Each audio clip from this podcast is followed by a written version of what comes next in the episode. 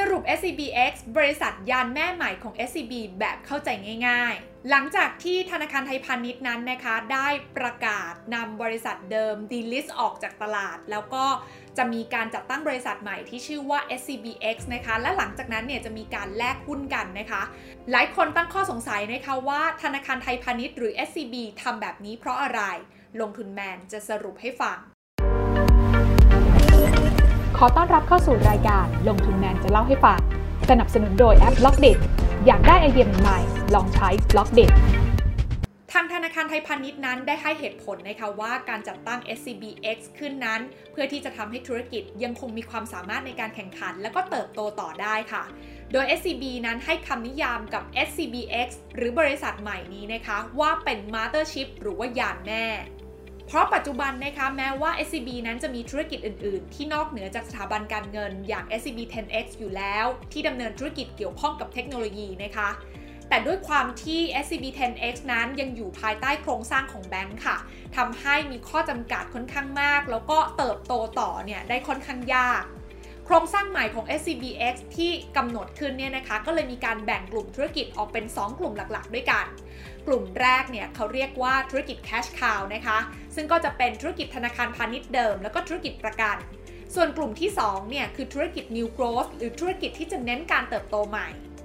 จากการแบ่งกลุ่มธุรกิจแบบนี้นะคะก็ทำให้เห็นค่ะว่า SCB นั้นพยายามที่จะแยกธุรกิจแบงก์กับธุรกิจอื่นออกจากกัน ซึ่งก็จะทำให้ธุรกิจใหม่นั้นนะคะไม่ต้องอยู่ภายใต้กรอบ แล้วก็กฎเกณฑ์ของธุรกิจธนาคารเดิม และจากการให้ข้อมูลของ SCBX นั้นนะคะ ธุรกิจ New Growth หรือว่าธุรกิจที่เน้นการเติบโตใหม่เนี่ย ก็จะเป็นการย่อยธุรกิจเดิมที่อยู่ภายใต้ธนาคารพาณิชย์เดิมเนี่ย ออกมาเป็นบริษัทย่อยๆ แยกกันเติบโตไปเลย อย่างเช่น CardX ซึ่งเป็นบริษัทที่จะรับโอนกิจการออกมาจากธนาคารไทยพาณิชย์นะคะ โดยมุ่งเน้นการทำธุรกิจสินเชื่อส่วนบุคคล แล้วก็บัตรเครดิต โดยจะสามารถนำเข้าจดทะเบียนในตลาดหลักทรัพย์ได้เร็วๆนี้ หรือ Alpha X ค่ะ บริษัทที่ร่วมมือกันกับ Millennium Group เน้นการปล่อยสินเชื่อให้กับเจ้าของรถหรู แล้วก็ยานพาหนะทางน้ำอย่างเรือยอชนะคะ 10x ค่ะ จะเป็นการร่วมมือกันกับบริษัทเทคโนโลยีระดับโลก แล้วก็มุ่งเน้นการทำธุรกิจที่เกี่ยวเนื่องกับเทคโนโลยี หรือแม้กระทั่งบริษัทที่เรียกเสียงฮือฮาก่อนหน้านี้ได้นะคะก็คือ AISCB ซึ่งเป็นบริษัทที่ AIS นั้นมาร่วมมือกับ SCB ในการมุ่งเน้นการรุกธุรกิจสินเชื่อดิจิทัลและนอกจากนี้ก็ยังมีอีกหลากหลายบริษัทย่อยนะคะ ที่ SCBX นั้นได้มีการตั้งเป้าแล้วก็ให้โจทย์ไปค่ะว่าให้บริษัทย่อยๆ เหล่านี้เนี่ย ต่างแยกย้ายกันไปเติบโตนะคะ แล้วก็มีแผนที่จะเข้ามาระดมทุนในตลาดหลักทรัพย์หรือว่า IPO เข้าตลาดเนี่ยได้ด้วยตัวเอง โดยการเติบโตหนึ่งนะคะที่ได้มีการกล่าวถึงก็คือการรุกตลาดต่างประเทศค่ะ โดยมุ่งเน้นไปที่อินโดนีเซียแล้วก็เวียดนามนะคะ ซึ่ง 2 ประเทศนี้เนี่ยก็จะทำให้ฐานลูกค้าเดิมที่มีอยู่แล้วของ SCB เนี่ยที่มีประมาณ 14 ล้านราย สามารถเติบโตแบบก้าวกระโดดไปแตะที่ระดับ 200 ล้านรายได้ และที่สำคัญค่ะ เมื่อประเมินมูลค่าของบริษัทในเครือทั้งหมดของ SCBX รวมกันแล้ว อาจจะสามารถสูงถึง 1 ล้านล้านบาทได้ในอนาคต ในขณะเดียวกันนะคะ SCB เองก็ได้มีการประกาศจัดตั้งกองทุน Venture Capital ขนาด 600-800 ล้านดอลลาร์สหรัฐค่ะ คิดเป็นเงินไทยก็อยู่ที่ประมาณ 20,000 ถึง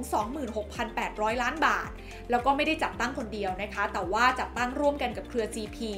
โดยมุ่งเน้นการลงทุนในธุรกิจเทคโนโลยี ด้านบล็อกเชน สินทรัพย์ดิจิทัล Decentralized Finance FinTech แล้วก็เทคโนโลยีอื่นๆโดยกองทุน Venture Capital นี้นะคะ เครือเจริญพกพันธ์และก็กลุ่มธนาคารไทยพาณิชย์เนี่ยจะลงทุนร่วมกัน เป็นจำนวนเงินฝ่ายละ 100 ล้านดอลลาร์สหรัฐ ส่วนที่เหลือเนี่ยจะเปิดรับการระดมทุนจากนักลงทุนภายนอกที่ได้รับการรับรองค่ะ ส่วนสำหรับทีม SCB 10X เดิมเนี่ยบางส่วนก็จะเข้ามาร่วมทำงานใน Venture Capital ใหม่นี้ด้วยค่ะนอกจากนั้น SCBX บริษัทยานแม่ก็จะทำตัวเป็น holding company นะคะ ที่มีการเข้าไปถือหุ้นในหลากหลายธุรกิจอย่างเช่น AutoX ธุรกิจปล่อยสินเชื่อ leasing แล้วก็เน้นกลุ่มลูกค้าไปที่กลุ่มรากหญ้า SCB Securities ที่ทำธุรกิจหลักทรัพย์นะคะ ซึ่ง SCB Securities นี้เนี่ยจะเข้าไปถือหุ้นอีกทีใน Token X ที่ดูแลเกี่ยวกับสินทรัพย์ดิจิทัล Purple Ventures ทำธุรกิจส่งอาหารอย่าง Robinhood ที่ทุกคนเนี่ยก็น่าจะรู้จักกันดีอยู่แล้วรวมไปถึงธุรกิจอย่าง SCB Abacus นะคะ ที่ทำธุรกิจปล่อยสินเชื่อออนไลน์เงิน Thunder โดยใช้เทคโนโลยี AI ที่เพิ่งจะได้รับเงินระดมทุนมากว่า 400 ล้านบาทมาพัฒนาต่อยอดค่ะ ซึ่งโครงสร้างใหม่นี้นะคะก็จะสามารถแยกธุรกิจธนาคารเดิมเนี่ยออกจากธุรกิจอื่น ๆ ได้อย่างสิ้นเชิง แล้วก็จะมี SCBX เนี่ยนะคะเป็นบริษัทโฮลดิ้งที่ทำหน้าที่เสมือนผู้จัดการการลงทุนในบริษัทในเครือของ SCB อีกทีหนึ่งหลายคนสงสัยนะคะว่าแล้วผู้ถือหุ้นของ SCB เดิมล่ะจะต้องทำยังไงต่อไปสำหรับขั้นตอนต่อไปนะคะก็คือทาง SCB นั้นจะมีการให้ผู้ถือหุ้น SCB เดิมเนี่ยทำการแลกหุ้นกับ SCBX แล้วหลังจากนั้นเนี่ยก็จะเพิกถอนตัวของ SCB เนี่ยออกจากตลาดหลักทรัพย์ไปนะคะ การเพิกถอนครั้งนี้เนี่ยก็ไม่ได้ไปเปล่าๆค่ะ เพราะว่าจะมีการให้ SCB เดิมนั้นจ่ายเงินปันผลมูลค่า 70,000 ล้านบาทให้กับ SCBX ซึ่งเป็นบริษัทใหม่ด้วย โดยเมื่อ SCBX นั้นได้รับเงินปันผลก้อนนี้มาแล้วนะคะ จะนำเงินประมาณ 70%หรือคิดเป็นมูลค่าประมาณ 49,000 ล้านบาท ไปใช้ในการจัดตั้งธุรกิจใหม่ตามที่ได้เล่าให้ฟังไปแล้ว ส่วนอีก 30%ที่เหลือหรือคิดเป็นเงินประมาณ 21,000 ล้านบาทนะคะ จะถูกนำออกมาจ่ายเป็นปันผลพิเศษให้กับผู้ถือหุ้น SCBX ซึ่งคาดว่าจะสามารถจ่ายได้ในช่วงปีหน้านะคะ ก็ถ้าเทียบมูลค่าประมาณ 21,000 ล้านบาท กับ Market Cap ของ SCB ในปัจจุบันที่อยู่ที่ประมาณ 365,000 ล้านบาทเนี่ย ก็จะตกเป็นยิวประมาณ